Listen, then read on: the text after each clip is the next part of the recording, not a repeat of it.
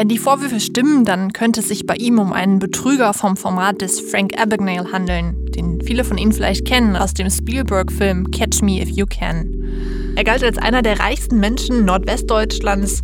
Er ließ sich von einem uniformierten Chauffeur im Bentley durch die Gegend fahren und residierte für mindestens 1000 Euro pro Nacht im Adlon.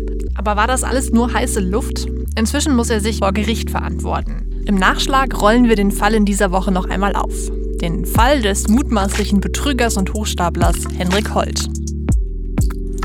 Nachschlag, der Recherche-Podcast Ihrer regionalen Tageszeitung.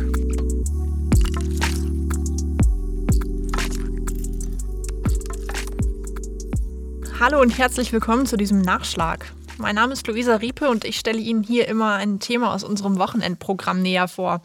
Und diesmal geht es um einen wirklich spannenden Fall, der hier bei uns in der Region in Osnabrück und im Emsland hohe Wellen geschlagen hat, aber auch, glaube ich, deutlich darüber hinaus. Darüber werden wir gleich sprechen. Und zwar ähm, mit meinem Kollegen Dirk Fisser. Hallo Dirk. Ja, moin, hallo. Ähm, Dirk, für unsere Hörer, sag doch noch einmal kurz, wer du bist und äh, was du normalerweise so für Themen betreust bei uns.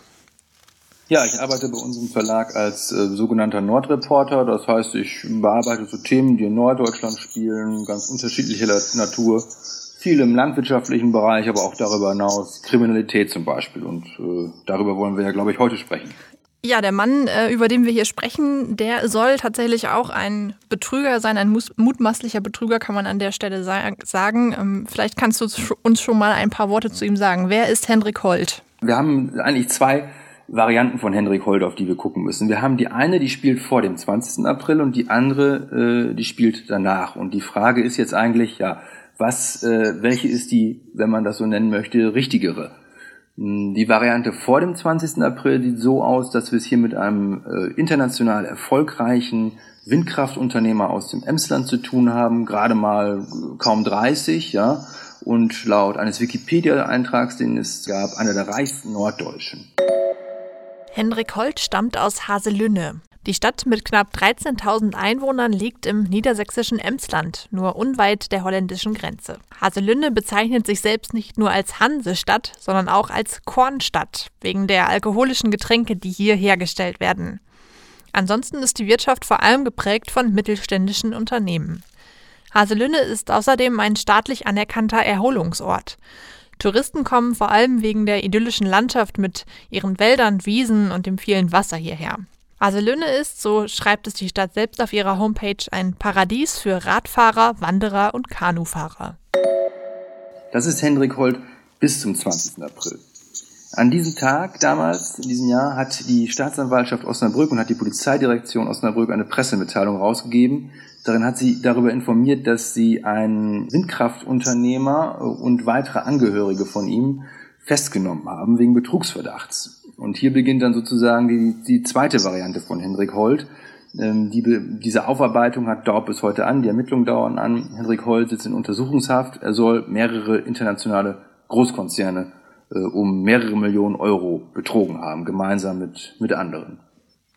Ja, vielleicht starten wir mal mit dem äh, Hendrik Holt, mit dem erfolgreichen Unternehmer Hendrik Holt, mit dieser Version von ihm, von der du gerade gesprochen hast.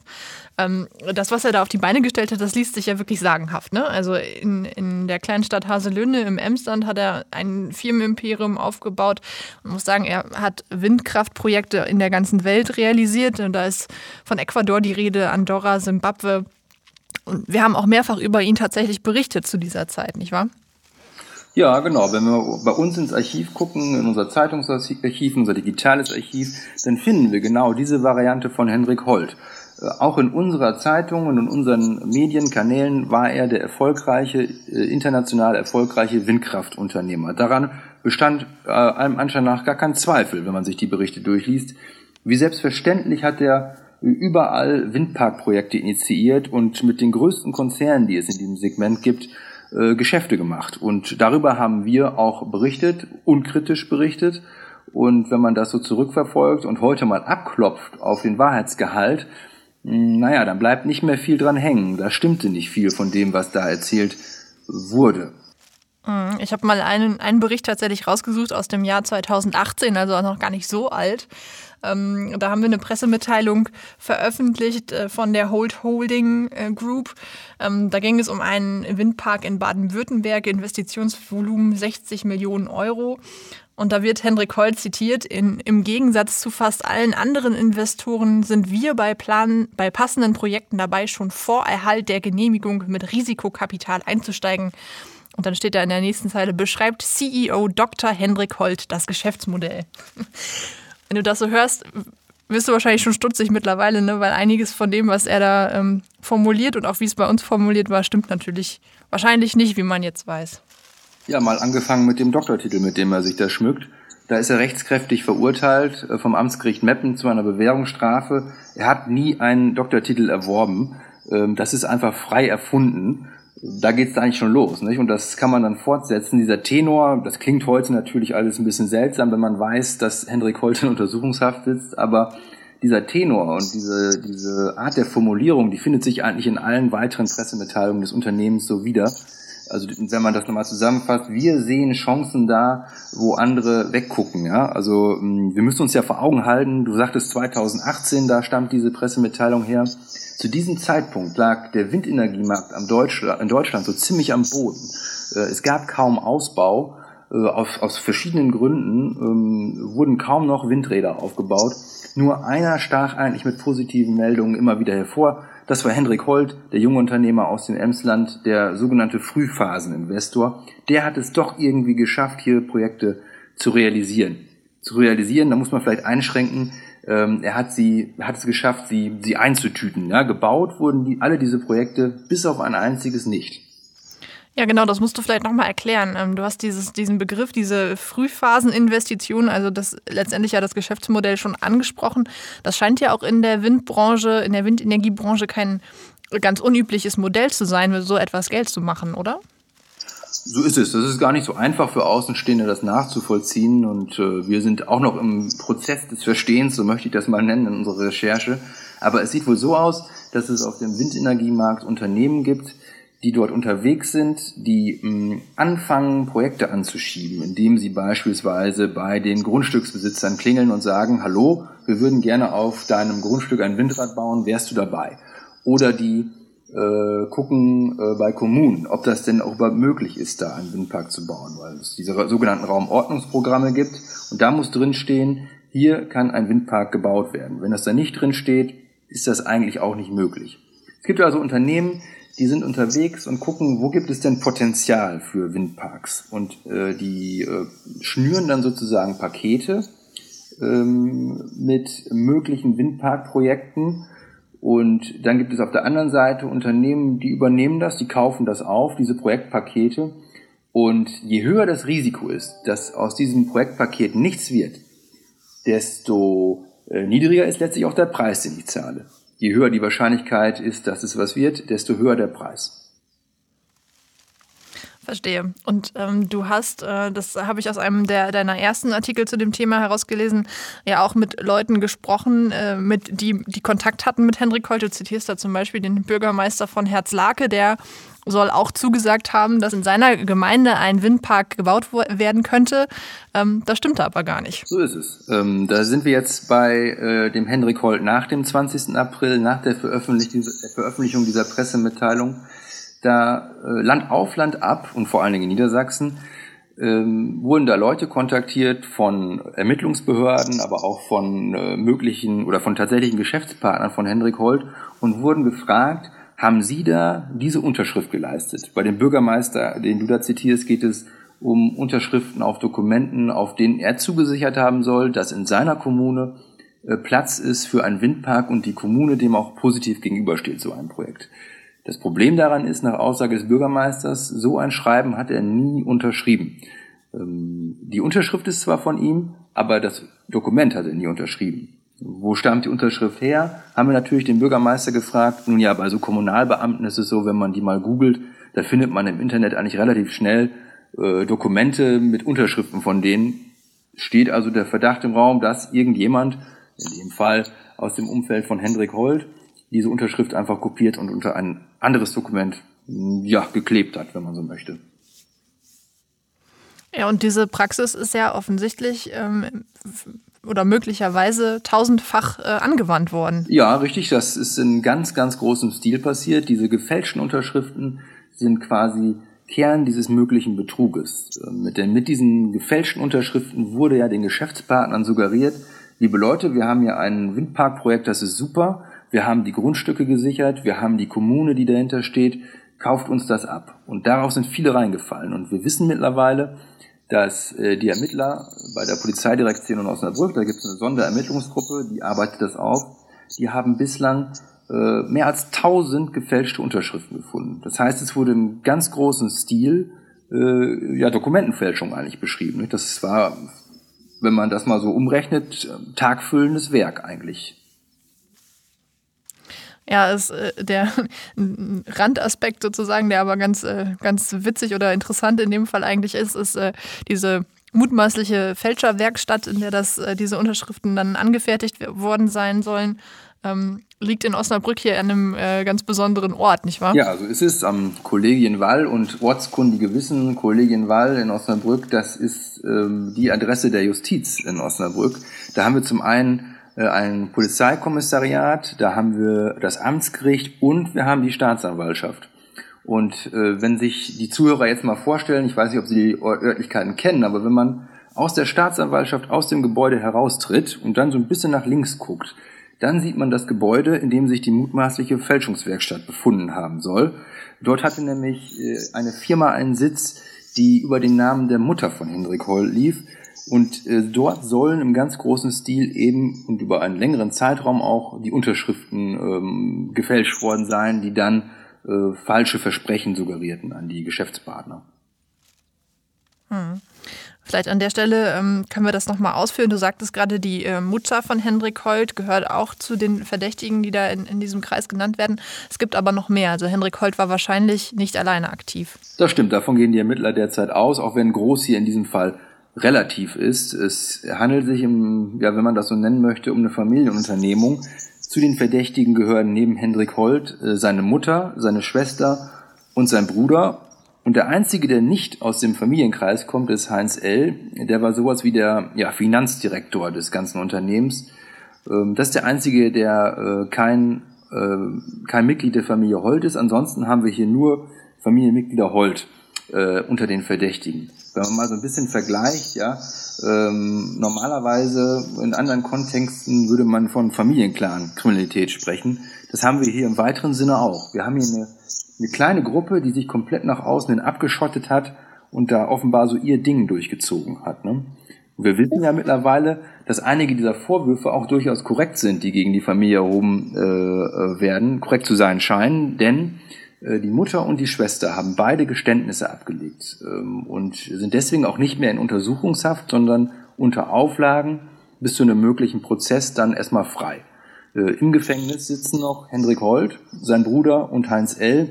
Der wurde ja am 20. April im Gegensatz zu den anderen Familienmitgliedern nicht direkt festgenommen, sondern erst später im Libanon aufgegriffen, dort festgenommen und dann jetzt vor kurzer Zeit nach Deutschland abgeschoben und sitzt dann jetzt auch hier in Untersuchungshaft. Ja, diese ähm, Episode im Libanon, äh, finde ich, ähm, zeigt auch eigentlich nochmal ganz gut, wie, wie groß aufgestellt dieses ganze Projekt eigentlich war. Ne? Also das muss man vielleicht dazu sagen. Äh, die Hold Holding hatte letztendlich wahrscheinlich eine Zweigstelle im Libanon. Ist das richtig?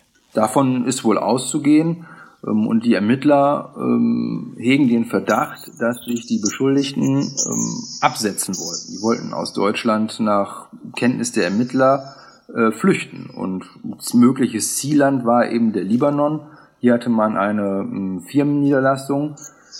Und hier wurde dann ja auch letztlich dann Heinz L. festgenommen. Ähm, und die Ermittler gingen eben davon aus, bis kurz vor dem Zugriff am 20. April, äh, dass denen die Beschuldigten wohl in diesem Fall entwischen könnten. Kam dann nicht so, weil man sie dann doch äh, alle in Deutschland noch angetroffen hat.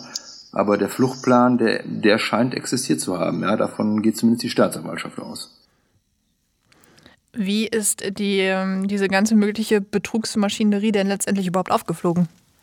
Das ist noch nicht so ganz klar. Also was wir mittlerweile wissen durch unsere Recherchen ist, dass relativ früh die Ermittler wussten und die Polizei wusste, dass da gefälschte Unterschriften äh, im Umlauf sind. Eine Kommunalbeamtin aus dem Landkreis Kloppenburg war es, glaube ich, ähm, die ist darauf aufmerksam geworden, dass von ihr gefälschte Unterschriften oder eine gefälschte Unterschrift kursiert und die hat dann Anzeige erstattet. Diese eine Anzeige hat quasi diese ganzen Ermittlungen, die dann in diesem spektakulären, in diesen spektakulären Festnahmen äh, losgetreten. Also nicht die Konzerne oder so, ist denen, ist denen ist nicht aufgefallen, dass die da mit einem möglichen Betrüger zusammenhängen, äh, zusammenarbeiten, sondern einer Kommunalbeamtin hier aus unserer Region. Das ist insofern auch erstaunlich, als dass diese ganzen Verträge, die Henrik Holt und Co. mit diesen Energiekonzernen äh, abgeschlossen haben, da waren teure Anwaltskanzleien im Spiel, die auch nochmal drauf geguckt haben. Ähm, und keinem ist aufgefallen, dass die da mit einem mutmaßlichen Betrüger zu tun haben. Ja, und letztendlich äh, hat sich ja offensichtlich auch niemand gewundert, wie du sagst, dass äh, keines der Projekte letztendlich realisiert worden ist. Liegt das einfach daran, dass diese Projekte sozusagen so, so langfristig geplant sind? Ja, wie heißt es immer so schön, im Nachgang ist man immer schlauer. Ne? Und wenn man ähm, vor dem 20. April nach Hendrik Holt gegoogelt hat, dann fand man nur diese Erfolgsgeschichte. Man fand unsere Artikel, man fand Artikel vom Handelsblatt und von anderen Medien. Man fand diese Pressemitteilung der Holt Holding und Pressemitteilungen von seinen Geschäftspartnern, in denen immer stand, wie toll das alles ist, was da gemacht wird und wie groß das ist. Also im Rückblick wissen wir natürlich, da ist vermutlich nicht viel dran, was da behauptet wurde. Aber zum damaligen Zeitpunkt war das so wohl nicht abzusehen. Und wir müssen ja auch bedenken, dass äh, wir es hier mit einer Hochstapelei zu tun haben. Ähm, also auch ähm, offenbar viel dafür getan wurde, um diesen Anschein des erfolgreichen Geschäftsmanns aufrechtzuerhalten. Wir hatten gerade schon mal über den gefälschten Doktortitel gesprochen. Das spielt da sicherlich eine Rolle. Genauso wie aber auch die, ähm, diese Zeitungs- und Medienartikel, in denen er so positiv dargestellt wurde. Also wer sollte A, wirklich ahnen, dass man es da mit einem möglichen Betrüger zu tun hat? Rückblickend können wir natürlich sagen, ja Mensch, hätte man hätte auffallen können, aber äh, zum damaligen Zeitpunkt schwierig. Ja, auch das ganze Auftreten, denke ich, ist Henrik Holt, ne? wenn, man, wenn man Bilder von ihm sieht, wenn man äh, seinen Fuhrpark gesehen hat, der ist ja letztendlich beschlagnahmt worden von der Polizei, deswegen weiß man, dass da einige Bentleys drin standen zum Beispiel. Ähm, ja, die Familie hat offenbar durchaus in Luxus gelebt. Ne? Da wurden mittlerweile äh, drei Bentleys ähm, versteigert von der Staatsanwaltschaft mit dem Ziel, eben den Opfern, diesen äh, drei bis fünf Energiekonzernen, das ist noch nicht so ganz klar, Wer sind die Opfer des mutmaßlichen Betrügers Hendrik Holt? Die Staatsanwaltschaft Osnabrück geht davon aus, dass insgesamt fünf Unternehmen von der Tätergruppierung um Holt geschädigt wurden. Bislang war bereits bekannt, dass Holt die Energiekonzerne CEZ aus Tschechien und SSE aus Schottland sowie Enel aus Italien um insgesamt mehr als 10 Millionen Euro betrogen haben soll. Jetzt lässt sich auch ein weiteres mögliches Opfer benennen, der Energieriese RWE aus Essen. Holt hatte laut eigener Homepage Geschäftsbeziehungen mit dem Windparkentwickler Vortex aus Kassel. Der wurde 2018 von E.ON übernommen, bevor das Unternehmen seine ganze Energieerzeugungssparte an RWE abgab. Der Konzern bestätigte unserer Redaktion inzwischen, es besteht ein Joint Venture mit der Holt Holding. Weitere Informationen wollte der Konzern aber nicht machen. Die Staatsanwaltschaft Osnabrück sagt, die Höhe der entstandenen Schäden steht noch nicht fest ähm, den Opfern ja, sowas wie eine Schadenswiedergutmachung zukommen zu lassen. Ne? Das, auch die Villa ist beschlagnahmt worden der Familie in Bakrum äh, und andere Luxusprodukte, Uhren, Handtücher, Schmuck, all das ist beschlagnahmt und ja, wird jetzt wohl zwangsläufig dann irgendwann mal ähm, versteigert werden von der Justiz. Ja, diese ganze ähm, der ganze Fall gipfelte ja so ein bisschen ähm, in dieser spektakulären Verhaftung ähm, im Adlon in Berlin, von der du ja auch geschrieben hast. Ähm, kannst du die Szene noch mal ein bisschen schreiben? Was wissen wir darüber? Wie ist das da abgelaufen?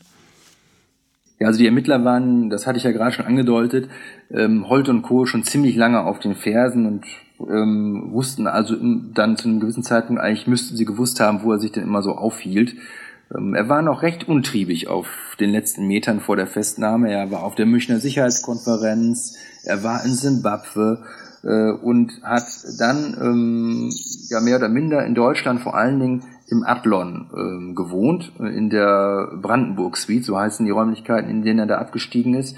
Und dahin haben ihn dann die Ermittler auch angetroffen und festgenommen. Er wurde da also in Handschellen rausgeführt ähm, am, am Zeitpunkt seiner Festnahme. Sein Wohnort eigentlich war zuletzt Andorra. Dort hatte er seine Meldeadresse und von dort ist es ihm auch irgendwie gelungen, trotz Pandemie äh, per Auto äh, zurück nach Deutschland, zurück nach Berlin zu kommen. Und hier haben dann die Ermittler zugeschlagen, eben wohl auch, um zu verhindern, zum einen, dass er flieht, er und seine Komplizen, zum anderen aber auch, um zu verhindern, dass möglicherweise noch größerer Schaden entsteht. So hatten es die Ermittler damals mitgeteilt.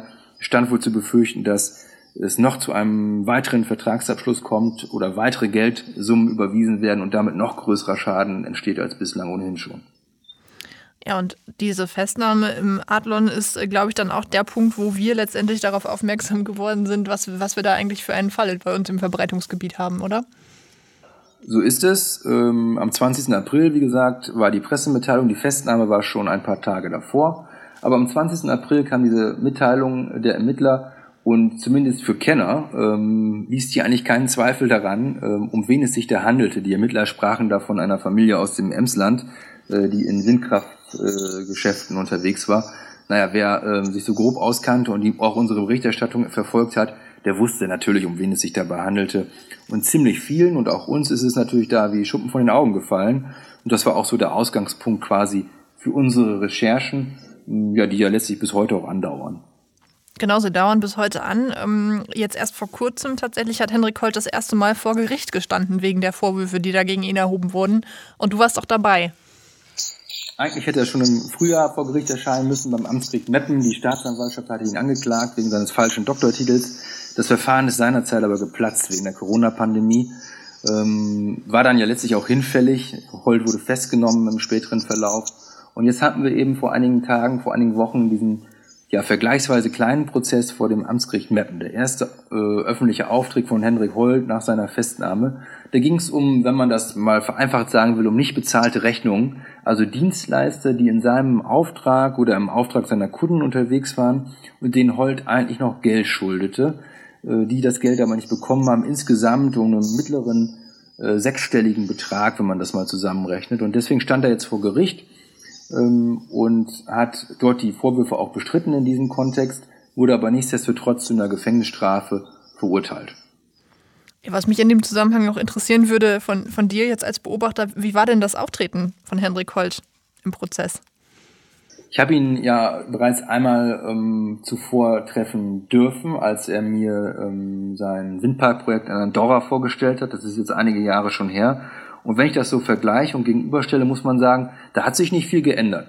Ähm, er erschien immer noch äh, durchaus selbstbewusst. Man kann, glaube ich, sagen, er war nervös, aber durchaus mit einem gewissen Selbstbewusstsein ist er da aufgetreten, hat auch die Staatsanwaltschaft gerüffelt, äh, die natürlich Nachfragen hatte, denn Hendrik Holt hat äh, eine mehrseitige Einlassung da verlesen, was die Vorwürfe gegen ihn angeht, hat das da bestritten. Die Staatsanwaltschaft hatte Nachfragen. Da hat er da eben darauf reagiert, indem er sagte, ähm, dass er das gar nicht alles so genau wissen könne bei seinem großen Firmengeflecht, das er da hat. Der CEO, also der Chef von Siemens, der wisse das schließlich auch nicht so genau, was in seinen Tochterfirmen los ist. Das ist schon mal ein Vergleich, ne? So war seine, seine Begründung da und das deckt sich eigentlich ja auch mit dem, was er so, ähm, ja, das Bild, das er von sich und seinem Unternehmen bis zum Zeitpunkt seiner Festnahme ähm, ja abgegeben hat oder versucht hat abzugeben. Das große, erfolgreiche Unternehmen, das dann in einer Liga spielt mit Siemens. Und vergessen wir nicht, er war ja auch kurz vor seiner Festnahme noch Sponsor der Münchner Sicherheitskonferenz, eine ja, internationales Treffen in München einmal im Jahr, wo die Polit Politgrößen und Wirtschaftsgrößen zusammenkommen. Und mittendrin Hendrik Holt aus dem Emsland, äh, um die 30 Jahre alt, hat es irgendwie geschafft, in diese Runde da über Sponsoring hineinzukommen und äh, ist dann auch da in einer Sponsoring-Liga mit ganz großen Namen, wiederum unter anderem Siemens. Also er hat auf einem großen Parkett äh, gespielt. Das Bild in Meppen war natürlich ein ganz anderes. Da wurde er unter hohen Sicherheitsvorkehrungen und in Handschellen äh, dem, dem Gericht vorgeführt. Du sagtest, es ist jetzt gerade, das war jetzt sozusagen ein, ein erster kleinerer Prozess. Was droht denn Henrik Holt und seinen möglichen Komplizen noch? Ja, es war jetzt eine, eine Teilanklage, wenn man so möchte, ein Teilkomplex aus dem ganz großen Bild, was da jetzt angeklagt wurde. In der Hauptsache geht es ja eigentlich darum, dass ähm, Holt und seine Mitstreiter mehrere Energiekonzerne betrogen haben sollen. Um, um eine Summe von weit über 10 Millionen Euro, ähm, wenn man das alles so, so addiert. Und ähm, sind die Vorwürfe lauten auf Banden und gewerbsmäßigen Betrug. Und wenn sich das so alles bestätigt, dann droht denen eine mehrjährige Haftstrafe. Ähm, die werden dann aller Voraussicht nach, wenn sich das so bestätigt, für mehrere Jahre ins Gefängnis müssen. Ja, und das wäre dann tatsächlich äh, ein ziemlich jähes Ende eines sehr, zumindest dem Anschein nach sehr erfolgreichen ähm, Geschäftsmodells. Ähm, mich würde jetzt zum Abschluss nochmal interessieren, die, das hatten wir vorhin schon mal kurz am Rande angesprochen, aber was mich natürlich umtreibt bei dem Fall ist die Frage, wie konnte das so lange gut gehen? Tja, gute Frage. Und äh, das fragen sich, glaube ich, auch heute alle die mit ihm irgendwie in Verbindung standen. Und äh, ich glaube, die wenigsten werden darauf noch werden darauf eine Antwort haben. Es ist halt ihm und seiner Familie und seinen Mitstreitern gelungen, die äh, Geschäftspartner durch die Bank zu blenden. Das ist, muss wohl ähm, muss muss ihm auf irgendeine Weise gelungen sein. Er muss auch es muss ihm auch gelungen sein, sämtliche Bedenken beiseite zu wischen.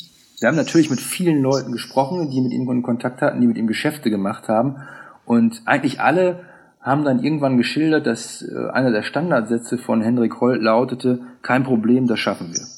Das ist kein, kein diese Probleme, also ist, Henrik Holt sah da keine Probleme, wo andere Probleme sahen. Er sah eigentlich nur Lösungen, wenn man das mal so rekapituliert. Und er ließ sich eigentlich auch nicht davon aufhalten. Und diese, wenn man so, wenn man das aus mit dem heutigen Wissen betrachtet, diese Geschichte, die er von sich selbst und seinen Firmen da äh, präsentiert hat, die haben eben allzu viele allzu gerne scheinbar geglaubt. Ja, wahrscheinlich äh, ist es tatsächlich so, wie du schilderst. Ne? Zu einem guten Hochstapler gehören wahrscheinlich auch immer gutgläubige Menschen, die demjenigen das dann auch abnehmen. Ja, und er hat es natürlich dann in gewisser Weise auch verstanden, äh, mit diesen ja, gesellschaftlichen Konventionen zu spielen, nicht? die in dieser die in dieser Branche scheinbar gelten und hat äh, verstanden dadurch, ja, auch da, über, über jeden Zweifel hinweg, ähm, über, oder alle Zweifel auszublenden eigentlich bei seinen Geschäftspartnern, die vielleicht hätten aufkommen können bei genauerer Prüfung dessen, was man da ähm, so anbietet. Denn wenn jetzt ich das mit meinen Recherchen abgleiche, da haben eigentlich andere, zwei Anrufe in aller Regel gereicht, um bei einzelnen Windparkprojekten herauszufinden, da stimmt so einiges nicht. Da äh, sind Leute äh, genannt, die nie irgendwas unterschrieben haben, was sie dann unterschrieben haben sollen. Der extremste Fall sicherlich ist der einer falschen Unterschrift von einer Person, die zum Zeitpunkt, als sie die Unterschrift geleistet haben soll, eigentlich schon längst tot war. Ja, sowas könnte einem auffallen, wenn man die Augen aufmacht und danach fragt. Ja, wobei ich mich, wie gesagt, ich tue mich schwer mit diesem Urteil, denn im Nachhinein sind wir alle schlauer und auch wir sind letztlich drauf hinein äh, hereingefallen. Das muss man uns dann auch ankreiden, müssen wir uns auch ankreiden. Ähm, aber klar, ähm, ich hatte ja bereits gesagt, ich hatte ihn einmal persönlich getroffen, als er mir äh, von seinen Windpark-Visionen für Andorra erzählen wollte. Äh, ich selbst habe da nie darüber berichtet, äh, weil das mir im wahrsten Wort in Spanisch vorkam. Und er konnte mir auch auf mehrfache Nachfrage im Nachgang an das Gespräch nie einen Gesprächspartner in Andorra vermitteln, äh, mit dem man nochmal hätte das Thema vertiefen können. Und mir fiel halt auf, dass dann die Rückfragen, wo denn die Berichterstattung unsererseits bliebe, die wurden zunehmend aggressiver. Und irgendwann hat man dann auch gar nicht mehr auf meine Rückfragen reagiert, wo denn die Ansprechpartner und Telefonnummer blieben. Ja, so lief das seinerzeit. Hm, verstehe. Also ja, ein äh, spannender Fall, so oder so. Ähm, wir werden das, denke ich, weiter beobachten. Du wirst weiter schauen, äh, wie es mit Henrik Holt weitergeht. Und ich glaube, ich kann allen Zuhörer nur noch mal empfehlen, sich da auch auf die vergangene Berichterstattung von dir zu stürzen, denn da sind wirklich einige spannende Details noch mal drin, die wir auch hier im Rahmen des Podcasts, glaube ich, gar nicht ähm, erwähnen können, ne, vor dem Hintergrund der, der, Kürze der Zeit. Aber da gibt es einiges an Material, was ich nur empfehlen kann. Ja, so einen äh, lang anhaltenden möglichen Betrug in so kurzer Zeit zu erzählen, das ist tatsächlich schwierig. Alles klar. Ja, aber danke trotzdem, Dirk, für den Versuch zumindest. Ich hoffe, es hat unseren Hörern gefallen und wir hören uns beim nächsten Mal. Das war Nachschlag, der Recherche-Podcast zum XL, dem Wochenendspezial von der Neuen Osnabrücker Zeitung, der Schweriner Volkszeitung und des Schleswig-Holsteinischen Zeitungsverlags. Vielen Dank, dass Sie zugehört haben. Wenn Sie mehr über den Fall Holt wissen möchten, kann ich Ihnen nur empfehlen, sich auf den Internetseiten Ihrer regionalen Tageszeitungen danach umzusehen.